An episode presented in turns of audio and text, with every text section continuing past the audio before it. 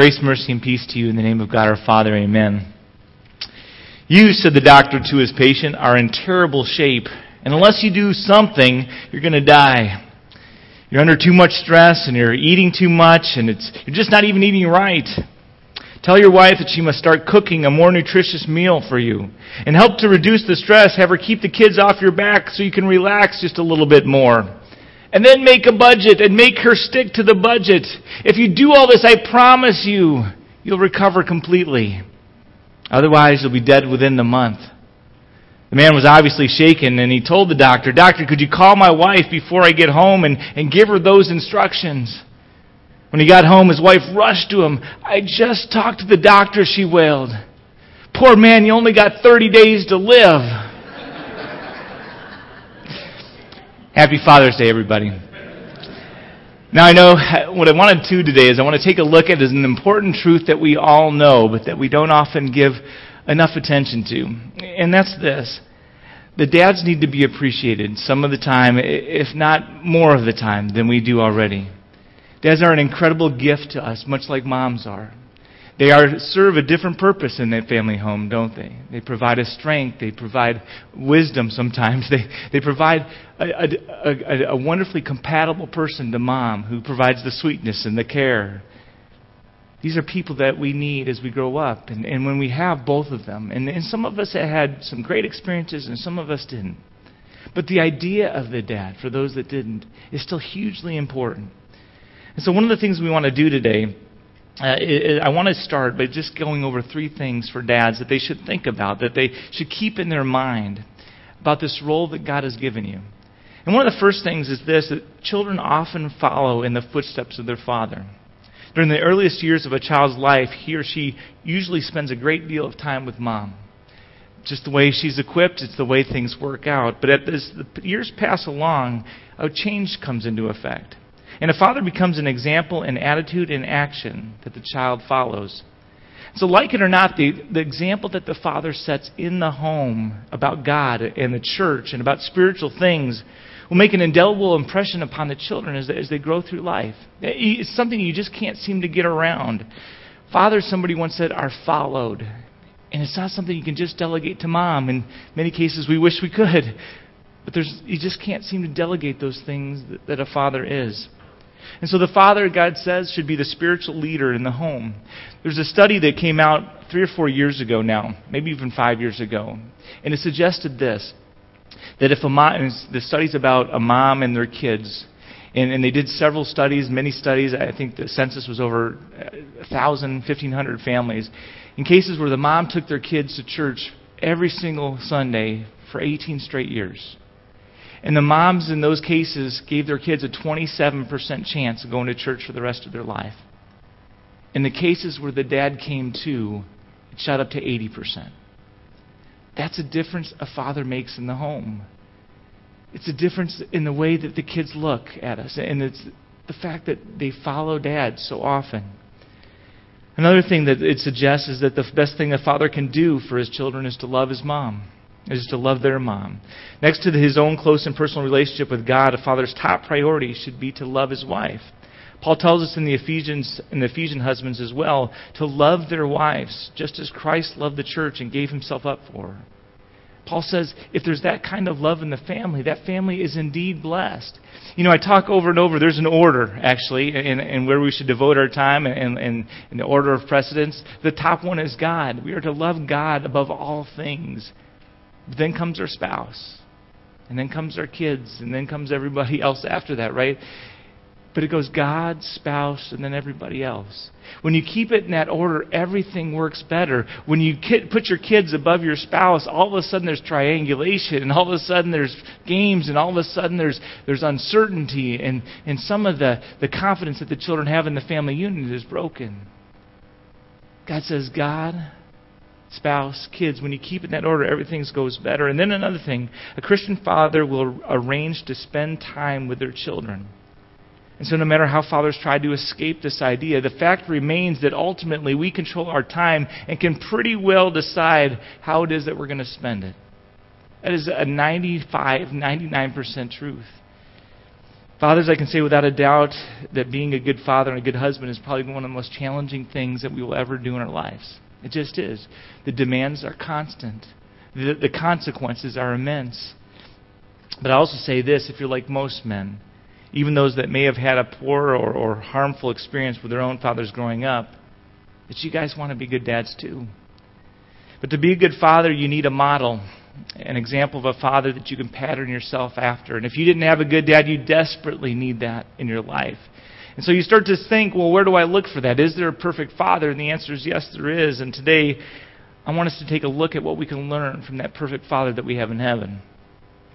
And the first thing that we learn from looking at him is that he loves his kids. Something that as fathers we need to do better and better. There are many passages in Scripture, we talked about some of them last week, that speak about God's love for his kids, but another one of my favorites is First John four nineteen, where it says this, we love because he first loved us. Dads, I want you to kind of picture in your mind that infant that you just brought home from the hospital, or maybe that you're holding for the first time, and then hear those words again, we love because he first loved us. One of the reasons I think that's so neat is because it reminds us that God does not wait for us to meet expectations before he loves us. Again, think of the little baby in your arms. He does not wait for us to make him proud before he loves us. He does not wait until we measure up to his standards before he loves us. He just loves. He simply loves and he says, I loved you first. John goes on in that text to describe that that love is also complete and constant and unconditional, that we cannot earn it, that we cannot escape it, that we cannot we cannot erase it. Again, think of that child.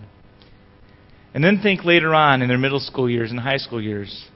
He may be angry when we disobey him, or saddened when we stray from him, or sorrowful when we sin, but he never ever stops loving us.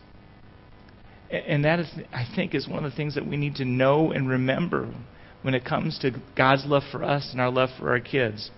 Irma Bombeck once wrote, when the Lord was creating fathers, he started with a tall frame. An angel standing nearby said, what kind of father is that? If you're going to make children so close to the ground, why do you have fathers up so high? He won't be able to shoot marbles without kneeling. He won't be able to tuck a child in bed without bending. He won't even be able to kiss a child without stooping. And God smiled and said, yes, but if I make him child-size, who will the children have to look up to? And when God made the father's hands, they were large, and the angel shook his head and said, I don't think you want to make hands like that. Large hands are clumsy. They can't manage diaper pins or small buttons, rubber bands on ponytails, or even remove splinters caused by baseball bats. God smiled again, and he said, I know, but they're large enough to hold everything a small boy empties from his pocket at the end of the day, and yet small enough to cup a child's face in his hands. Then God molded long, slim legs and broad shoulders, and the angel nearby almost had a heart attack. Boy, this is the end of the week, all right. He said, how in the world? How is he going to pull that child close to him without the kid falling between his legs?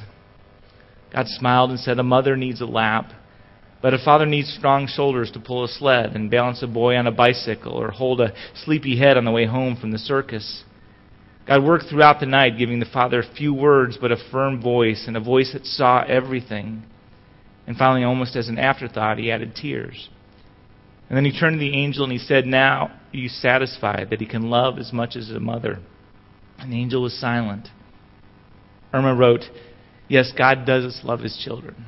And you know what? So should we. Another thing that you find in Scripture when it comes to dealing with us as kids is he, God always seems to find ways to encourage his kids. I think that's something we would do well to model as well. I noticed a psychologist tells a story of when he was in school and a little boy and he, he kind of failed a, a math test. And the teacher actually wrote a note home in, uh, to his parents and sent it home with him that read this way.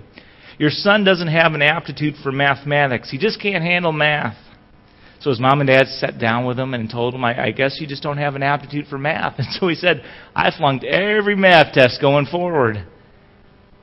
Then one day a teacher put out a problem on the board and asked the class to solve it, but nobody could figure out the answer. He said, I looked at the problem and suddenly I realized that I knew the answer. And so I held up my hand and everybody in the class laughed because they knew I couldn't do it. But I walked up to the blackboard, worked the problem out, and came up with the right answer. He said, it was then that I realized that it wasn't my lack of aptitude at all. It was just that everybody told me I couldn't do math. So I never tried.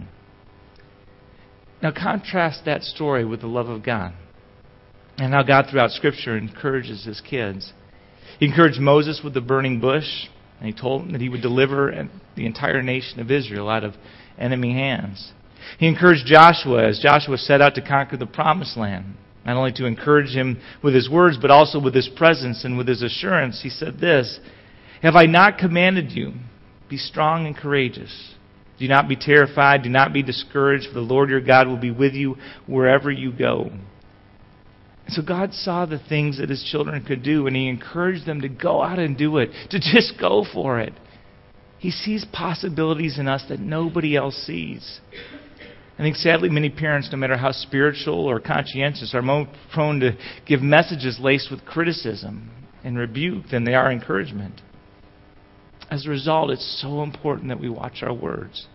The Apostle Paul challenges us with this. He says, "Do not let any unwholesome talk come out of your mouths, but only what is helpful for building others up according to their needs, that it may benefit those who listen."